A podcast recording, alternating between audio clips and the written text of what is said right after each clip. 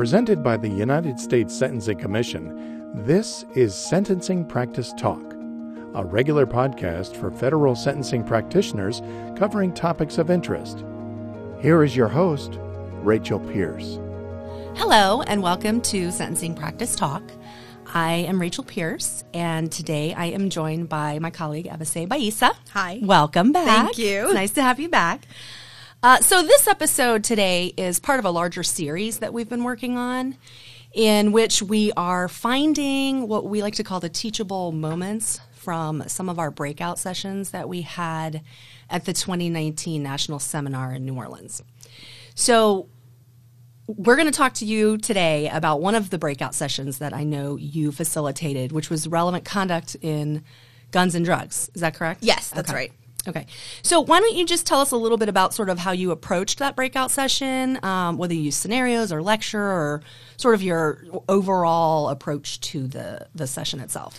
Uh, thank you. Well, um, so relevant conduct in guns and drugs was it's a pretty big issue, Mm-hmm. obviously, in our line of work. Guns and drugs make up they're one of the big four. Right. Um, so I was trying to find scenarios that uh, sort of implicated both drugs and Mm. guns because these are the types of offenses that people are more likely to encounter together. Sure. Um, it's pretty common. And so just to hit on some pitfalls, see where um, we could sort of hit the big picture highlights of relevant conduct. Um, but in terms of scenarios, I used about three scenarios with multiple questions Okay. in each. So one scenario had like three or four questions attached to it. Different variations of Uh, yes, different theme. Mm-hmm. questions that you can come up with, um, and sort of different guideline application based on like pretty limited set of facts. Okay. Um, I think overall people did pretty well. okay. Um, we had two sessions, Mm-hmm. and I thought overall people um, got you know. The, for most questions, the majority got the right answer. Sounds like there's a but there. It's not a but. It's more of there's you know you the beauty of clickers. I think you already talked about clickers and all the information that we can collect. You know you can see from session to session sort of where people or like certain discrete issues where people are still struggling and I think when we talk about them you'll see that it's the same questions that you know we continue to get on helplines so I think it's worth um, repeating and sort of highlighting those. Right. And I think the thing I love the most about the clickers, or one of the things anyway, is that real time feedback Right. of, you know, us knowing where everyone in the audience is mm-hmm. and vice versa.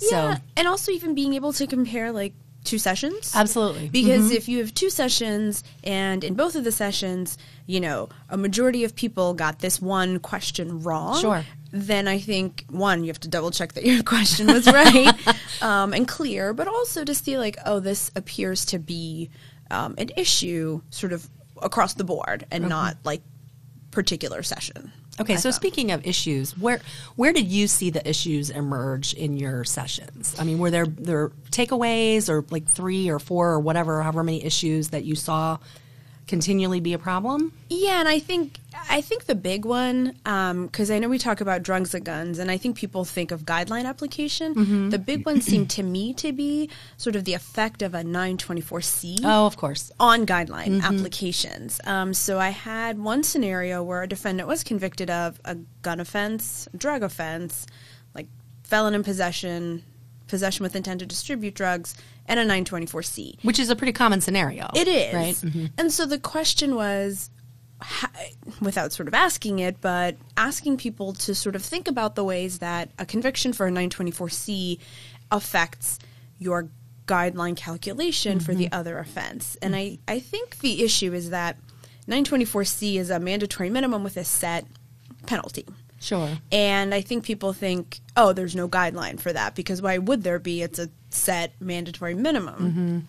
And we do have a guideline, not for 924C, you know, it's 2K uh, 2.4. And it doesn't tell you penalties. You know, the good stuff, as you know, is always in the application notes. Right. And so the reason that guideline is important is because it tells you how to calculate or the effect of a 924C on the actual guideline calculation Sure. for underlying offenses. And mm-hmm. so one of the questions was are you going to apply a gun enhancement when you do the calculation under 2D1.1 mm-hmm. for drugs? 50 50, right? It's like Oh, yes or no. Yeah. So you had a Yeah. 50 50 chance and it actually split 50 50 Wow. or 49 51. So pretty evenly in both sessions. And then That's interesting. yeah, I love 50 50. um, and then the follow up was, and then when you go to the gun guideline, are you going to apply the using the gun in connection with? Again, 50 50. Sure. Got it. Well, 50% got it right. Yeah. so fifty percent really are reading the application notes. Yes, or 50% remembered somewhere that they heard Mm-hmm. yeah. that you weren't supposed to do it. And so I think, again, my takeaway is that when you have a 924C, and again, no matter what your underlying offense is, because there's lots of underlying offenses that have uh, enhancements for weapons. And so just to be careful uh, and sort of recognize that a 924C isn't just a penalty at the end, it Mm-hmm. actually affects your guideline calculations for the guideline offenses. Right. And I really like that you brought up that point that it it has a guideline associated with it. It does. And so while the guideline itself may look different Mm-hmm. than every other guideline, there's no base offense level, no Right. specific offense characteristics. That's probably the reason why people forget about it. Yeah. Uh, but you make also a very good point that there are application notes associated with that guideline, and Right. that's where all the nuggets of information are that help you apply. Yeah, no, I definitely think that's that continues to be one. And then as I was writing this up, I was like, you know, I think Rachel and I actually talked about hmm. this. So I looked through our podcasts, and we did do a podcast. It's mm-hmm. actually episode thirteen, um, and it's mm-hmm. on our website. And I think it's more of a deep dive into this issue where we sort of talk about even other underlying uh, enhancements that may be affected by this. So just a plug for that. Excellent. I love it. I love it. Uh, so, what was another issue that you saw that uh, sort of reared its head in your breakout sessions? Well, the one that I think continues, it's my favorite. It's sort of how I teach relevant conduct, which is, you know, the age old question is it relevant conduct or is it criminal history? And again, I think generally people sort of at least could trouble spot the issue and figure it out. Where I think, and this continues to be an issue, is what do you do when conduct that's that would otherwise be relevant conduct is mm-hmm. associated with a prior conviction and a sentence? Right.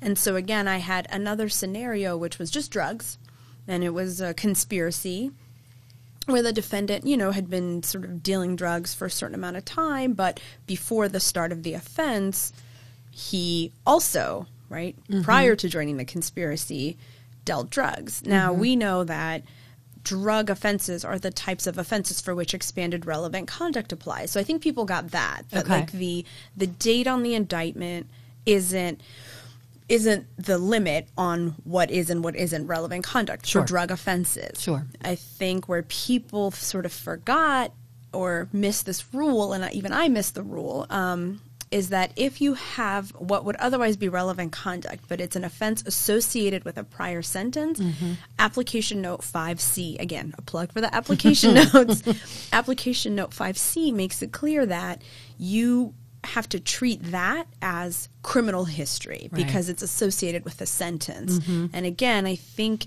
that one it was about 60% got it wrong. Um, but, you know, because we had already talked about, oh, expanded relevant conduct, you can look back. Don't Sure. worry about the date of the indictment. Sure. But this is like a little exception to that um, that you wouldn't know. But I think it comes up pretty often. And I think you're right about that. I really do, and I think you know because we talk about this when we do criminal history.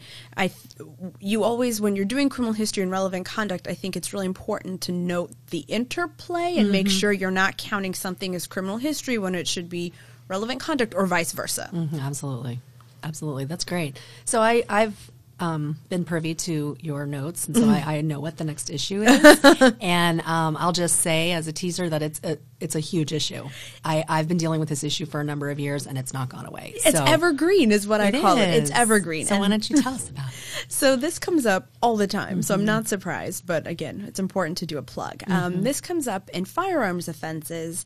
Um, we have a specific offense characteristic about stolen firearms and obliterated serial Mm-hmm. number, and it's all contained in one specific offense characteristic. Mm-hmm. And that one says, you know, if a firearm is stolen. You add plus two, or if it's obliterated, you add a plus four. These are offense levels. Mm-hmm. In my scenario, we had weapons that were both stolen. These are multiple weapons, both stolen, and one with an obliterated serial number. So the question is, how do you apply that enhancement? Do you apply two points for stolen firearm? Do you apply four levels for obliterated serial number? Or do you um, add six levels because it is both stolen and obliterated? Right. And every time I do this, half of the, yeah, roughly half say you add plus 6 And I know we get this on the helpline All the time. um, and I think the issue comes down to you know sort of separate harms because people are saying, well, if you have a gun that is stolen, that is a separate harm from a weapon that is that has an obliterated serial number. So somehow the guidelines should be accounting for both harms. Um, and the answer is you can only do either a plus two or a plus four, but never both. Right. Um, so the answer is just four, right? And if you Mm-hmm. have both, it's still plus four. Um, the guideline is written in alternative. It says Yes. or, Right. Right. not and. And I think you're, I, I agree. To, I agree with your point that the argument that's made is that there's well, there's two separate harms here. Um, but just to reinforce what you just said, it's an either or application. Right. Either it- or. It's confusing, but you know that's what we're here for. We're here to teach. we are. Um, We're but here to reinforce. Uh, you know, I will say that um, I thought that the feedback that we got from the sessions was really good, Mm-hmm. and um, I was sort of. Heart- I'd always warms my heart when after the session people Mm-hmm. come up to me and they say.